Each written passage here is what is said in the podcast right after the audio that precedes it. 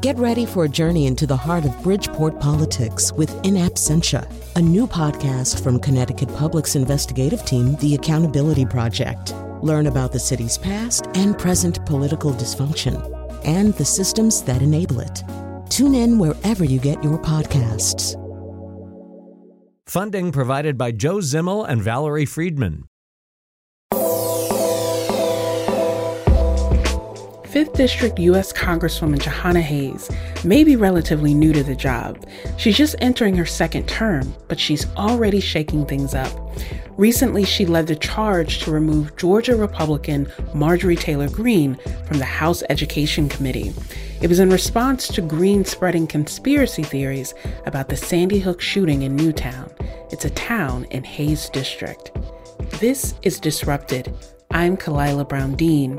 Hayes launched into politics after being honored as National Teacher of the Year in twenty sixteen, and those years as a history teacher shape her daily approach to politics.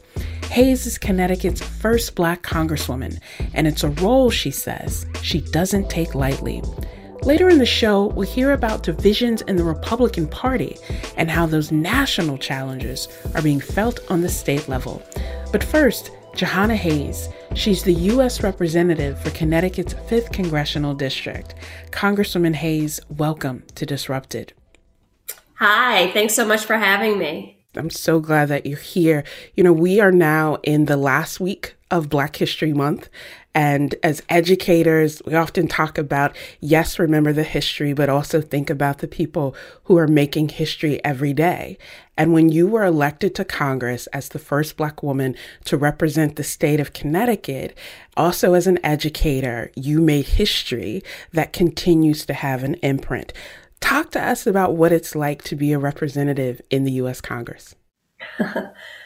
Well, It was, I wasn't trying to make history. It's not something that I thought about, but I have to tell you, the first time I saw that in print, it really just fell on me. The weight fell on my heart because I recognized there was such a responsibility, um, that it had never been done, that there would be a higher expectation of me. But I can tell you, over the last uh, almost three years now, it really is walking in faith. It is doing what you know is right all the time. It is not being concerned about the optics, but just making sure, just recognizing I'm here to help people. I'm here to give people a voice. But also in, in the context of Black history, I've met so many little girls and grandmothers and mothers and just people who say to me, one lady said, my son, we were driving in the car and he said, oh, there's a Jahana Hayes sign. And she said, how do you know who Jahana Hayes is? So for young people to be paying attention and listening and interested, it really reminds me um, that, you know, our children are watching. Um, to be in the Congress is something I, I taught history. I taught about Congress. I taught about the, the branches of government and what they do. And I have such such um, a high regard, you know, for the office of. So now to be, it, it's funny that you asked me that because I was thinking about this yesterday. I, I, I said, you know, fifty years from now, a teacher is going to open a textbook and somewhere in that conversation is going to be the one hundred sixteenth Congress, which will include me. That is so humbling. It is so humbling, Kalilah. So you say that it's humbling, and it sounds like this is a calling for you to serve people. But at the same time, it has to somewhat be overwhelming to know that you are carrying this role in history, that you have this, this presence, not just with your district, but now people across the country know your name in this position. What are those sort of informal callings on your time as a member of Congress that don't appear in, you know, serves on committees or uh, represents the district in this way? What have you found to be those pieces that weren't readily apparent to you as you were teaching history or even being a participant in it? I guess just all of the, the inner workings, the things that happen behind the scenes. But again, It was, I think being in the classroom was such a gift for me because it really guides me and it grounds me. Last week, I spoke to a group of, of young girls, middle schoolers, and one of the girls asked me, why do you do this job if all you ever wanted to be was a teacher? And I was taken aback because all I ever wanted to be was a teacher. That's what I am wired to be. That is what is in my heart. But during my time as the National Teacher of the Year, I saw that there were so many decisions being made about the profession, about the future of children, about the work that we do, and there was no representation at the table. And not just minority representation, but as an educator, as a as a practitioner. So I wanted to be a part of that conversation, but it doesn't change the fact that I'm wired as a teacher. Um, what it what it has done for me and what I try to help other people appreciate is that in this body, we need a diverse group of voices. We need the perspectives of all people. So we need teachers and nurses and carpenters and all of the people who are on the ground, who are affected by every decision that we make, should give themselves permission to become a part of the larger conversation. Um, trust me, I talked myself out of this a dozen times before I decided to do it because I thought, I don't have what it takes. I'm not ready. I'm not there yet. I haven't checked all the boxes. But being in this role, I realized that you don't have to check the boxes, because the boxes that remain unchecked are precisely the ones that the voices that we need. Um, and that's what I think this year has, my time in, in the Congress has really taught me, that there is no prescriptive way to legislate. You care about people and you do whatever you need to do to make sure that those people are represented. Let's talk about coming into that space, because often women, particularly women of color who think about elected office, feel that they, as you said, have to check all the boxes. You have to be the perfect candidate. You have to be overly qualified in order to be considered. And for other people, it is simply being asked that they think, oh, yes, I will go for that. How do you make space for yourself to say, yes, I am not the, the candidate that we are used to, but I am the candidate that we need? How do you reconcile that sort of tension?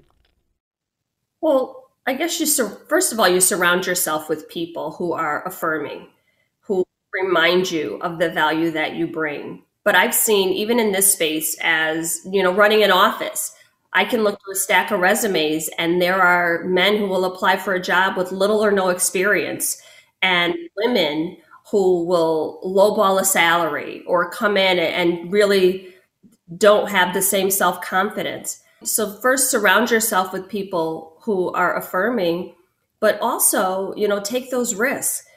And that's why this role is so important. Because for, for me, I didn't I didn't have that in my state. I, we had never had a woman of color in this role. But for anyone who comes behind me, it can never be said that I haven't seen it done.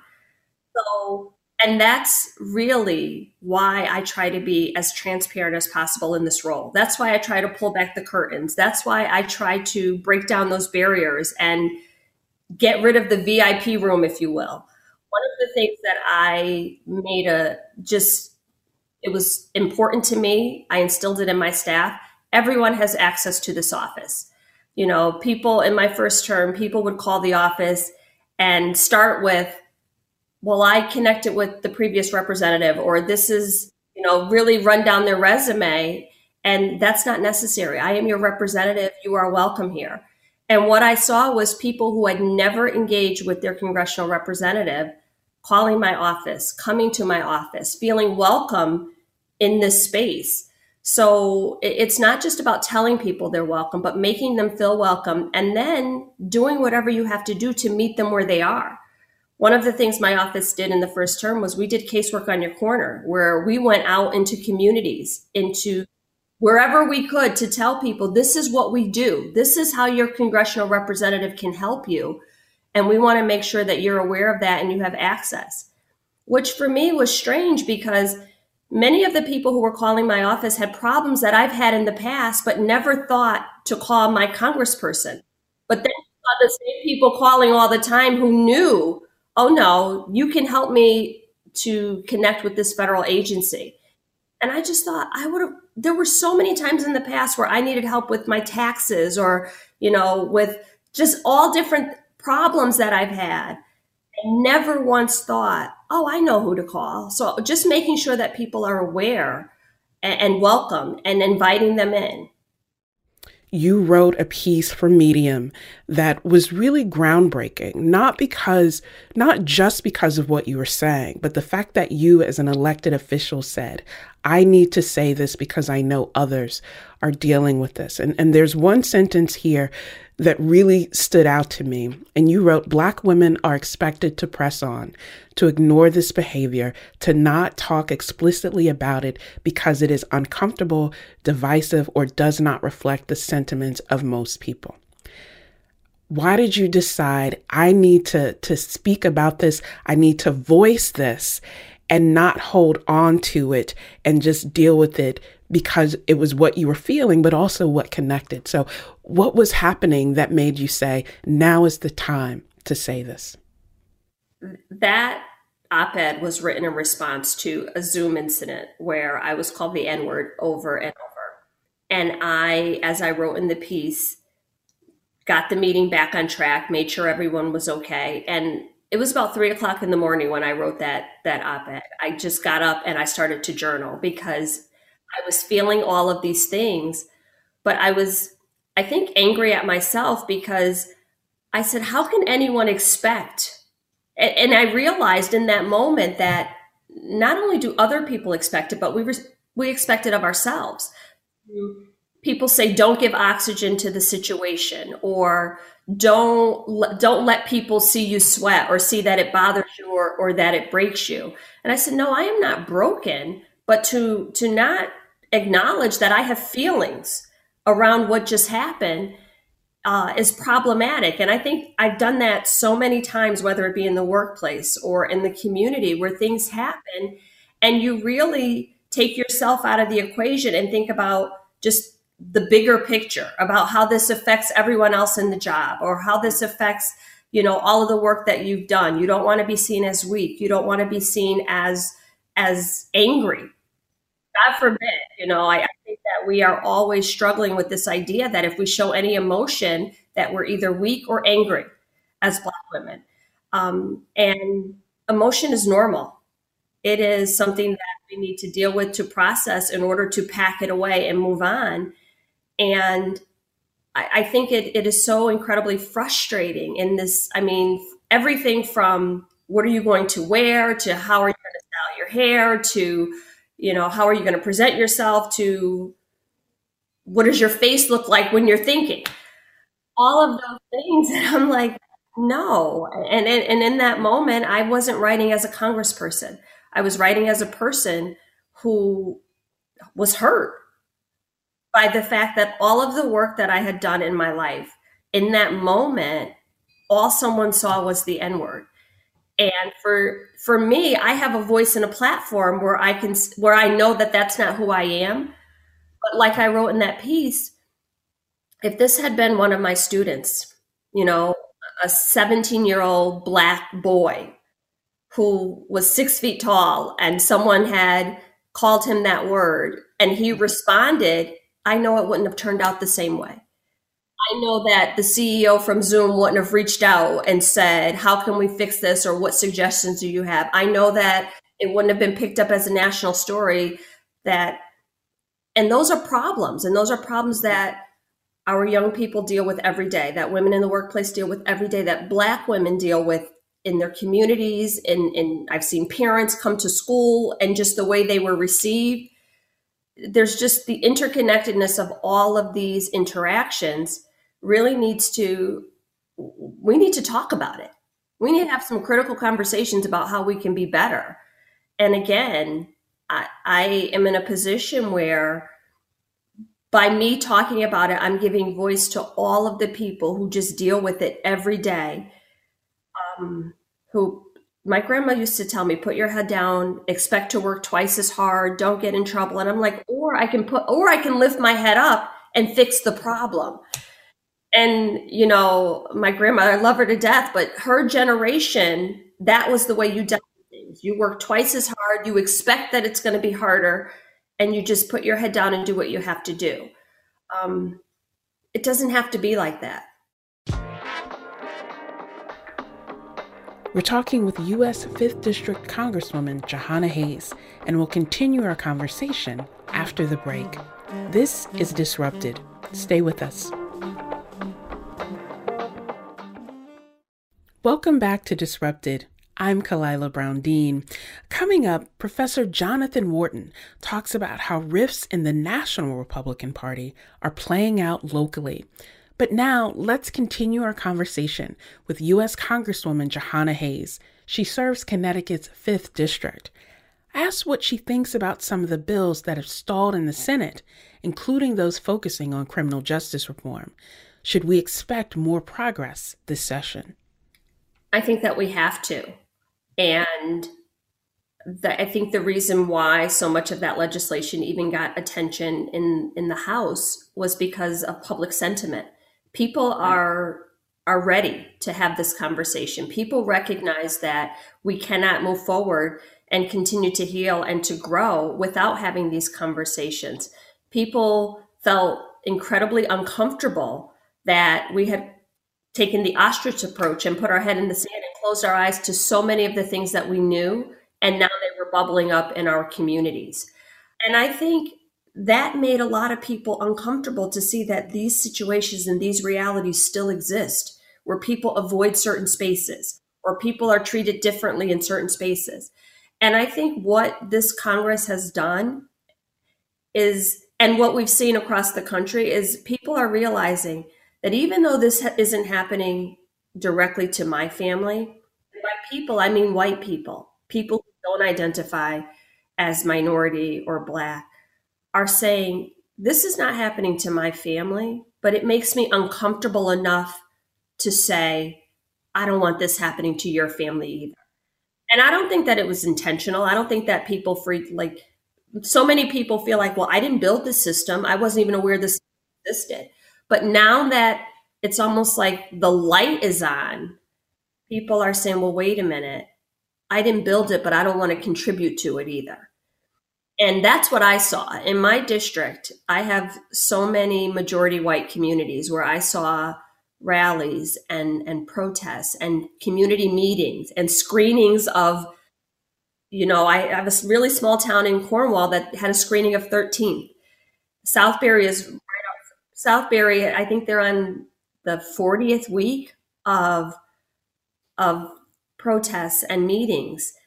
People are coming to their local board meetings, their board of education, their aldermen, city council, and really saying, what are we going to do about this?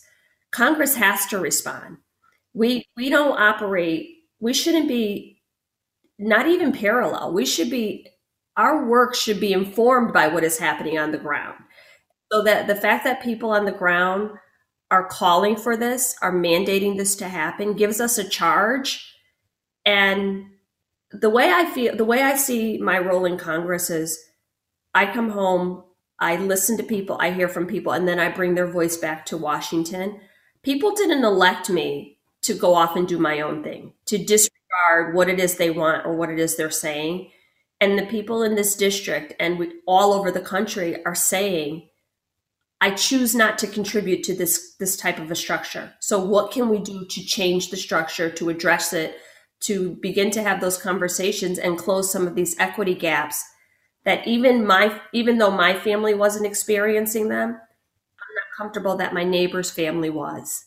As you well know, there's been a lot of controversy over the last week about your Senate colleague, Ted Cruz, and whether he did what was necessary to help the people in his district. What do you say when people say, look, yes, you are an elected official, but you have an obligation to, when people are suffering, to be right there, or to figure out how do we put party aside and ideology aside to do what's best for the people? Do you think that's a conversation that's happening, or do you think it's so partisan driven that it's hard to even reach that space?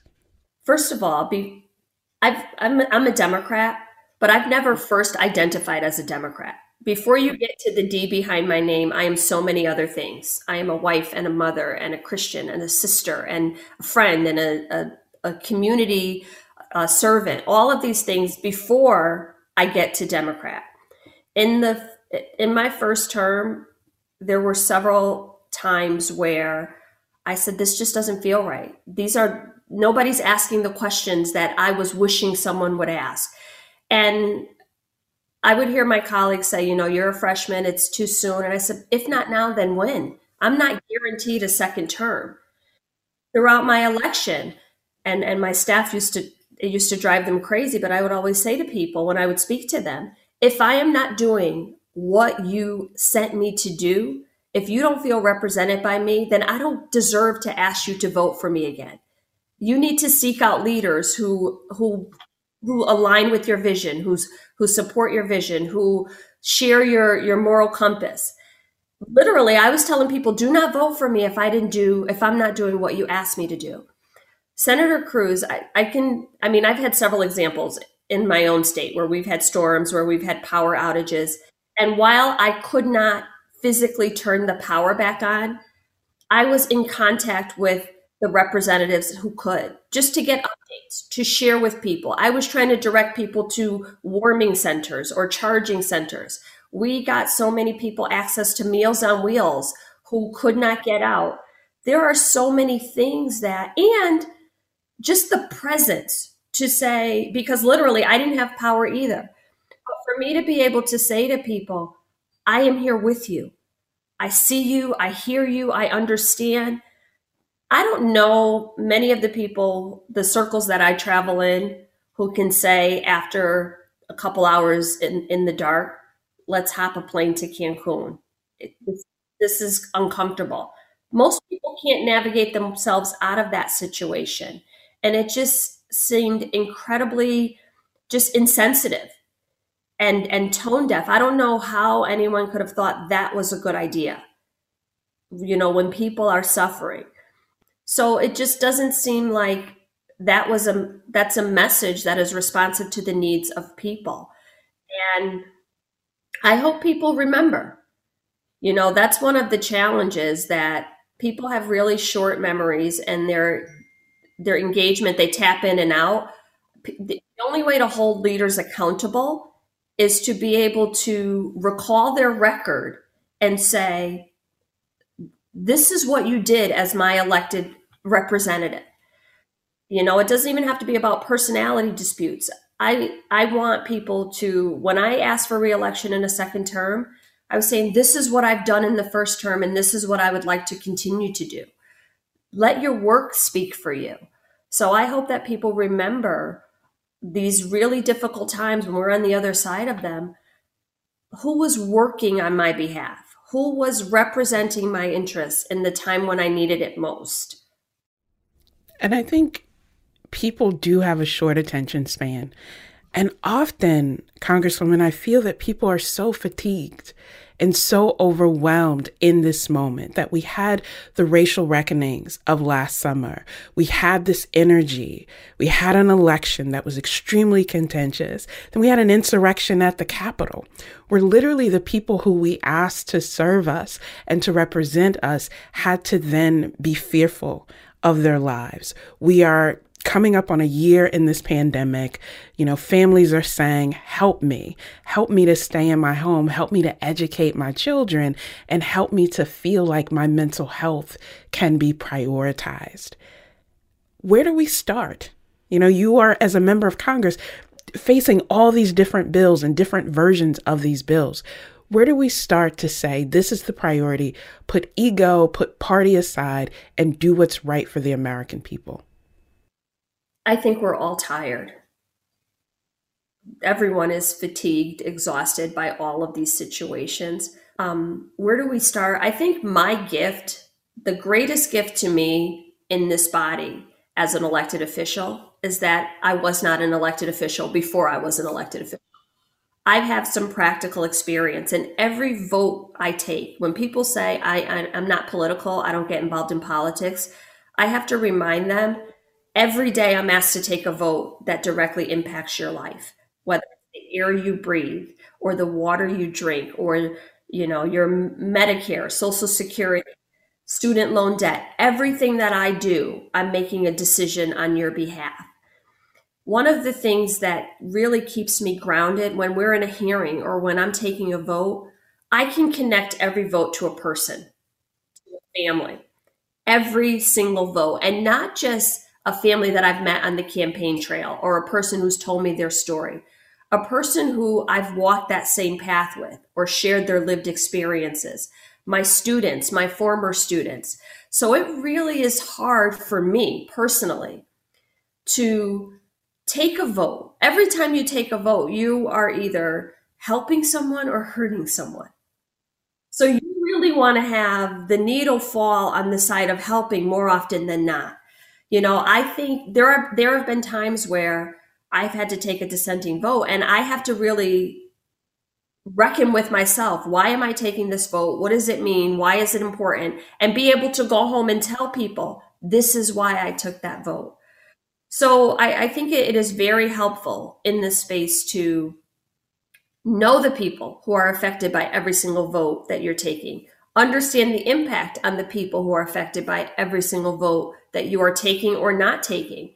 That's the way we rebuild. When we're talking about um, relief, a relief package, the question I would ask people is, what do we take away? What group do we see as disposable? Who do we see as not as affected and they can wait? And I don't think there's anybody who falls into that category. So we really have to be responsive. What we saw in Texas, there's a lot about their power structure and the grid and what should have happened and could have happened. We can't only have a government that is reactive and responsive. We also have to be preventive and prepared. We have to get pe- stabilize people so that they can last more than two and a half weeks without a paycheck. Those are all of the things. This pandemic has taught us so many lessons, and for me has given us so many opportunities to be better. You know, no one can ever say that I didn't realize schools were in this bad of shape or that their infrastructure was crumbling and they didn't have proper ventilation. No one can ever in this country say that again. So how about on the other side of this pandemic, we have a plan to say we are going to make sure that our schools are ready, our digital infrastructure is there, that kids have the ability to continue to learn if something were to happen. One of the things we talk about on this show is all of the disruptions that we have experienced in our life over this last year. There is always the potential for innovation to come out of those disruptions, to better understand people and understand ourselves. And so I have to ask you, with all that's going on, what is it that gives you hope, Congresswoman Jahana Hayes? Listen, pressure makes diamonds. The fact that I am a sitting member of the United States Congress is gives me hope every day. The fact that I can go from a single teenage mom who was collecting welfare benefits to now the chairwoman of the Nutrition and Oversight Subcommittee that will make sure that we develop programs to feed hungry people gives me hope. The fact that so many people who otherwise had not been engaged or were not listening or paying attention are now stepping up saying, what can I do? You know, the fact that voters in Georgia turned out in the middle of a pandemic in bad weather to vote gives me hope. All of these things, um, just, I, I have these.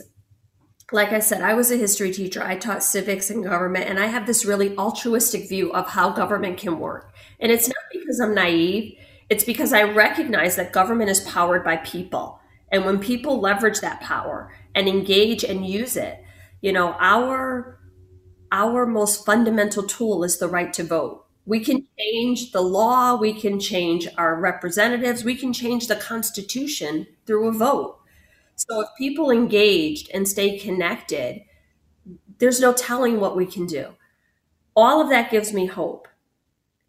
As a teacher, reflection is your greatest tool, and you always look back on every situation and say, how could I have done that differently? How could I make this lesson better? And I think even in this role, whenever I reflect on, you know, you think about how much more we have to do, I spend time reflecting on, okay, but look at what we've done. You know, if we have a hundred things and two of them are going right, instead of focusing on the ninety-eight that are going wrong, let's try to duplicate and multiply the two that are going right so that that number gets exponentially bigger. And that comes from a life of service and working with young people who do not lack imagination or creativity and are not constricted by norms or political frameworks. It really, they, my students taught me so much about just being malleable and believing in people and second chances. And, you know, that it's, it's so deep in me that it, it Congress can't take it away. And that's, I guess, I mean, this is, there's so much to talk about in this conversation, but I guess that's what I would say to anyone, a Black woman or anyone who was considering running for public office or any office. You have to first know who you are.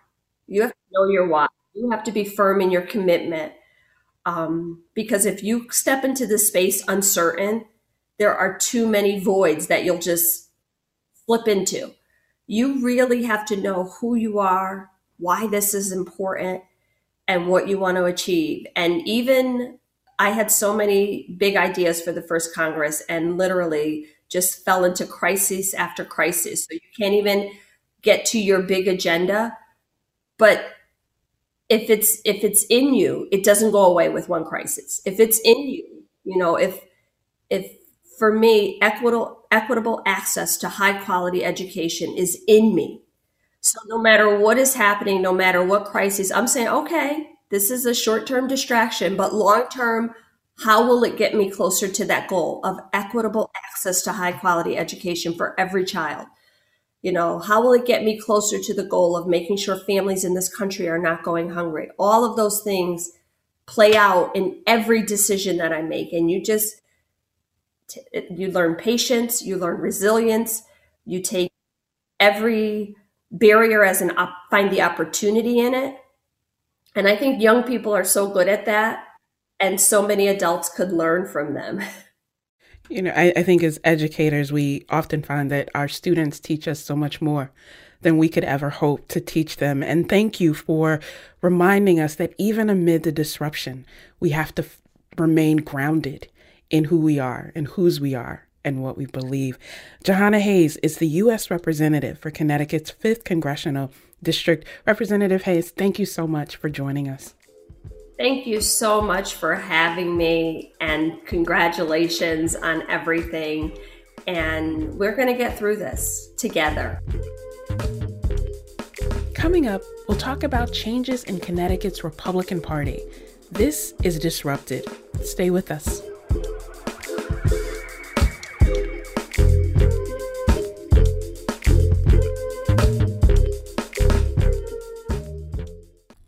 Welcome back to Disrupted. I'm Kalilah Brown-Dean. Earlier this month, the Hartford Courant reported that more than six thousand five hundred Connecticut voters have left the Republican Party since Election Day. That's a nearly three hundred percent increase from the number who left in the three-month period after the twenty sixteen election. And meanwhile, the state Republican Party is in transition. Party Chair J R Romano resigned in January, and it was just announced this week that Vice Chair Sue Hatfield will lead the party through June. Joining us now to talk through the landscape of Connecticut's Republican Party is Jonathan Wharton. He's Associate Dean of the School of Graduate and Professional Studies at Southern Connecticut State University and a Republican political analyst. Professor Wharton, welcome to Disrupted. Thank you for having me on. I appreciate it, Professor. Now, there's so much going on in this country, in the world of politics, that I want to jump right into it. We have now ended a second impeachment process. It is historic for a number of reasons, but it's also revealed some really deep fractures, not just across the parties, but within the parties. Talk to us about your reaction to this latest impeachment and what you may see as the, the fallout or the outcome of it. I've actually been obsessed about following this, even as of this morning. Uh, there's so many articles and analysis out there uh, that have been coming in over the weekend. And I really was kind of struck particularly by one article from Politico about how fractured the party has been for years, for decades. I have emphasized this uh, over and over again. And by the way, it's no different among the Democrats, really, when you think about it. But among the Republicans, we clearly have seen crescendos. And certainly somebody like President Trump uh, took advantage of that. He politicized it. And certainly for his own gain. But beyond that, he and others realized that the party is a divided place and space and remains so. The future of it is going to be very interesting. And from what I've been reading, some of the debates are whether uh, a third party should be formulated beyond the Patriots Party, which obviously Trump has been speaking towards, but also maybe among more centrists and moderate Republicans. Um, whether that's realistic or not is probably the biggest debate among Republicans, because at the state and local level, it's not going to be nearly as easy because of the resources, the connections. And let's face it, in Connecticut, we're, I mean, not Connecticut, but just in the nation, we're very much a two-party big system right now. So let's talk about the, the realism of that. So whenever people are upset with the parties, we know in Connecticut, for example, most people actually see themselves as independent, even if their views lean toward either party. And yet there is always this perception that publicly Republicans are always together. They always stand in solidarity. They have these internal differences and divisions, as you mentioned. But when it comes to towing the party line, the party by and large has been able to do that. So why do you think that now people are focusing on these divisions and these differences that you say have always been there? Well, it speaks towards the fact that certainly there's no president anymore who's head of the, you know, not so much the executive branch, but even of the party unofficially. And so we're going to see probably even a more divided space. Uh, you know, argumentatively, and I tend not to disagree with this, many political scientists tend to see the U S Senate as kind of the nursery of the presidency. So expect to see more, you know, interest coming from senators like we did, quite frankly, you know, back in twenty sixteen. We're going to see more of it. Uh, and I guess for me, I'm more curious as to what this kind of impact will lead towards at the state and local level, because we're going to be left with a vacuum, uh, essentially, uh, of leadership right now. So let's talk about that, what's happening in Connecticut and how what we're seeing in Connecticut may mirror what's happening at the national level. But as you say, and you know, as, as you and I believe, what's mm-hmm. happening at the local and state level is often more important than what we see at the national level. Talk to us about how the state Republican Party in Connecticut is grappling with some of these challenges that we've seen nationally. Well, Kalilah, you might remember back in the fall, I wrote a, a, an op-ed about this, that uh, it, this has been an overwhelming concern for the Republican State Party, uh, and long before even Trump uh, came about. Part of it is more internal and bureaucratic challenges. I think we tend to forget in Connecticut, we have an obsession with home rule, and it kind of comes to local governance operations and even autonomy actually comes to, it does come to, to bud, if you will, uh, even among state parties. We see this among Democratic town committees, Republican town committees, so fractured, so divided internally already. It's kind of built in that way institutionally that it leads to a lot of these cliques and divisions already. Then you put in what's going to happen, the decision of who's going to be the interim uh, party chair, uh, because the former party chairman, uh, J R Romano, resigned officially last month. And then we have, obviously, the regular election scheduled for the chair's race anyway in June, as well as the State Central Committee race in May. So right now, I would offer that the next six months, this is the time to watch what will be the next, will be next for the Republican State Party. And more specifically, I'm interested in terms of all the candidates that are running. Uh, the numbers are, I guess, anywhere from four to six, is my understanding.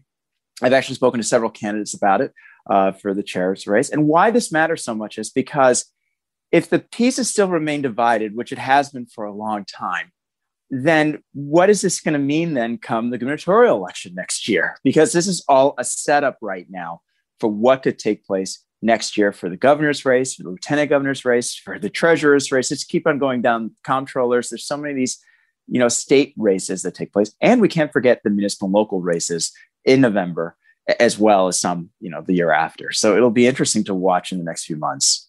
There's so many layers to this and so many people trying to decide what the way forward should look like, but there doesn't seem to be a consensus. Do you see this as a crisis of leadership, or do you see it as more of a reflection of what's happening in the political space, that there are so many issues that often the benefits of engaging on those issues may be diminishing for some people, and so then it makes it hard? I mean, at this point, to think about an interim leader and then in a few months having to have someone in a more permanent situation, that's not really politics as usual. And on top of that, we have to keep one thing in mind. They've had to go out and fundraise significantly, yes, because they've had less than one hundred thousand dollars in their coffers. Uh, and so the, the, the, the concern is that, you know, there's got to be another one hundred thousand dollars easily raised, uh, if it's not already raised, uh, very soon, just to operate. So there are all these uh, problems and dilemmas and issues that are really taking about right now. But th- this has been going on for a while. It's been festering.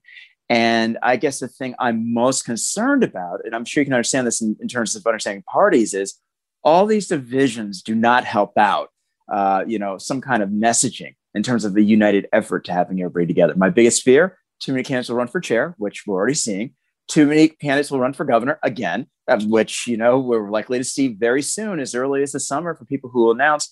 And so it'll it likely remain divided for a, a long time to come. I, I hate offering and suggesting that. I think, you know, I wrote a couple articles about that for a journal or two as well for political scientists. And this is my biggest fear, is that all this. Now, there's some people who argue that's partly because we don't have a, you know, quote unquote, strong party boss, somebody within the system that could kind of operate, negotiate, and just get things done. And that's partly because of the revisions that were done to our state constitution and how we set up our parties back in the sixties. I'm not saying that's the way to go, by the way, but there's got to be some reforms internally to deal with some of these divisions within the party. And, and quite frankly, we see some of this even among Democrats. I don't want any more Democrats from this too, because the D T C's Democratic Town Committee is legendary for their divisions, especially in the city. So I don't want to escape that either. Mm-hmm. You know, it, it's definitely, these sorts of divisions definitely are not beholden to any one party. And what I always think about is, who inherits that legacy of division? You and I work with college students and young people every day. You advise a lot of young people, and you're engaging them, really thinking about issues and policy and structure and not just labels. What are you hearing from the young people that you work uh, with? You know, to start this, such a good question. Start the semester with an insurrection, right? And then to teach about how that fits into politics. But also now you're thinking about party leadership and who gets to move forward. So talk to us about what you're hearing. Well, you know, this this is a big issue for the younger generation, certainly millennials, and absolutely for uh, Generation Z. First off, we can't ignore the stats. We know a lot of the data out there that the majority of young people are not affiliated with a political party. So they lean. So they might lean one or the other, but there are all these independents and unaffiliated voters that exist. And certainly this is the case in Connecticut. And it's a big factor among party loyalists and, and people who are engaged, because how do you drive them over to the side if we're seeing the divisions internally with the party playing out? And so this makes things very, very difficult. So what I remind students is that, you know, if they are genuinely concerned about one party or the other, step up and get involved and get engaged. And I oftentimes make it a practice of mine saying that, look, I'm not enamored with my party. I haven't been for a long, long time, probably at least a good generation, quite frankly. But I emphasize that, look, you can get involved at the local and state level, which, you know, I have done. And I've had other students do the same. Simple things like volunteering, door knocking, um, fundraising, volunteering. There are a number of different pathways which young people can participate in, because it's no secret. You attend these local town committee meetings, Republicans, Democrats, it's older people overwhelmingly. They're the ones who are involved. They're the ones engaged. They have the party affiliation. Most of them are retired. They have the resources and money and the means to do it. Young people generally don't, but they have the time sometimes on their hands. So I think that this is really the time for so many of them to step up and be involved. It's the little things that matter that can go a long way. And you've also written about the sort of new ways of engaging in politics now that we have to rely on technology and Zoom to participate in public meetings or public forums. And so it's interesting that young people are, you know, much more proficient at navigating that technology than older people are. And yet we still continue to see who's dominating the conversation.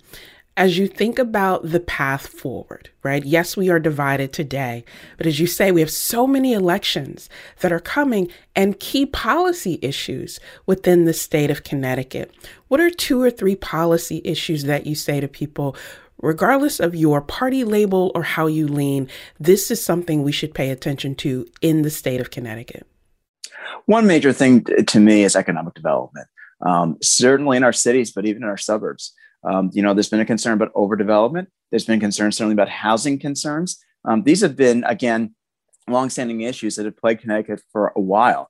And again, going back to the discussion around home rule, there's going to be an ongoing debate about how much autonomy should local towns have when it comes to development. And we're seeing that play out, and that's a big issue. But for the cities, I think it's critical because younger people generally want to be in cities, um, especially if they are, you know, they're single. Uh, and they don't want to have be dependent on a car, not own a car. And so we're seeing that play out in cities like New Haven, for example. But I'm curious to see how that will play out in places like Bridgeport and Hartford. I'm certain more development has got to take place at some point to recognize that our cities can be viable places and spaces. They already are in many neighborhoods and communities, but it has to take place um, from beyond. And so I am desperately looking and seeing, okay, when is this going to come to fruition? We see it here and there. I'm really kind of struck by Stamford, quite frankly, of all the cities, because they, they're very imaginative and creative of how they reinvent themselves. So that could be one example among many. Um, I, I would say that's probably one uh, key area. Another one's going to be party affiliation. You know, we're seeing the numbers drop off uh, significantly. And this is all before even the November election. Um, and it's not just for the Republicans, Democrats too. We have a lot of new people arriving to Connecticut because of the pandemic, and the majority of them are unaffiliated voters. So there's got to be some concern among both parties, say, okay, what do we do to reach out to these unaffiliated voters? And that's going to be still left up in the air. They're up for grabs if there's any interest for that. And then I would say the third one is, what do we do uh, surrounding, um, you know, at least the, the tax environment here in Connecticut? I think that's still an issue here. Um, there's a need for some tax reform, um, and there's going to be obviously a breaking point in the sense of uh, what are we going to do about capital gains? What are we going to do about property taxes? There are many places where it's higher than it should be. Estate taxes, death taxes. There are a number of these income taxes that really are still an issue in Connecticut that has not gone away. And I'm not saying that any reform is needed, although we know that some has to take place. But what are we going to do to deal with the state economy? Because it has been an issue that just won't go away. So I have yeah. to put you on the spot here because this is what we do. Um, when you you think about the, the coming months for the state of Connecticut, and as you said, not only will we have these sort of party elections, people are gearing up now to run for governor and run for some of these other positions. What do you see on the horizon, or or who do you see emerging as saying, look, I want to represent the party at this level, and here are the kinds of things that I will prioritize? Well, I mean, you know, you've heard so many names, and you know, state and local government's my beat. It's my research, especially in Connecticut. And so there's been a lot of talk, certainly, of the former uh, minority party leader in the House, um, you know, Themis Claritas as, as being a candidate. Uh, no surprise at that. Um, and, and so there's been some talk of that. Erin Stewart, obviously, is a name you can't ignore, obviously, the New Britain mayor, uh, even though obviously she's announced she's going to run again for mayor. You know, there's there's no question that, you know, she started up her own political action committee uh, as well. Uh, Bob Stefanowski hasn't gotten out of the limelight either. I mean, certainly his op-eds uh, have certainly been out there. Uh, and so that that's something, you know, he'll be somebody to follow as well. Although we have to keep in mind, it'll be interesting among all these candidates. I'm only maybe let's go with the top three, if that's best, among probably easily six or eight that I could come up with. Uh, it'll be interesting to see who will announce first. Right, right. Getting out the I think that's more going to be more the bet. Exactly, mm-hmm. exactly. And it's going to be interesting if, let's say, arguably, it, it could be Erin Stewart, right? Because she was on the last candidates the last time to announce. So let's be fair. Uh, but I think that, you know, it, it would be no surprise if she did. Uh, but I think realistically, because she's running for, for mayor, she might not be. She might wait till the end of the year to do so. Uh, and so I'd like to, I, I'd be interested to see how soon will will uh, somebody like Thanos or Bob come out and saying this. Will it be in the summer? Will it be in the fall? It might be sooner than I think people will expect. Jonathan Wharton is Associate Dean of the School of Graduate and Professional Studies at Southern Connecticut State University, and he's a Republican political analyst and frequent writer. Thank you so much for joining us today. Thank you for having me on, Professor. I appreciate it. Disrupted is produced by Katie Talarski and Daniela Luna. A very special thank you and good luck to Daniela. Our intern is Shekinah Collier. Thanks for listening. We'll be back next week.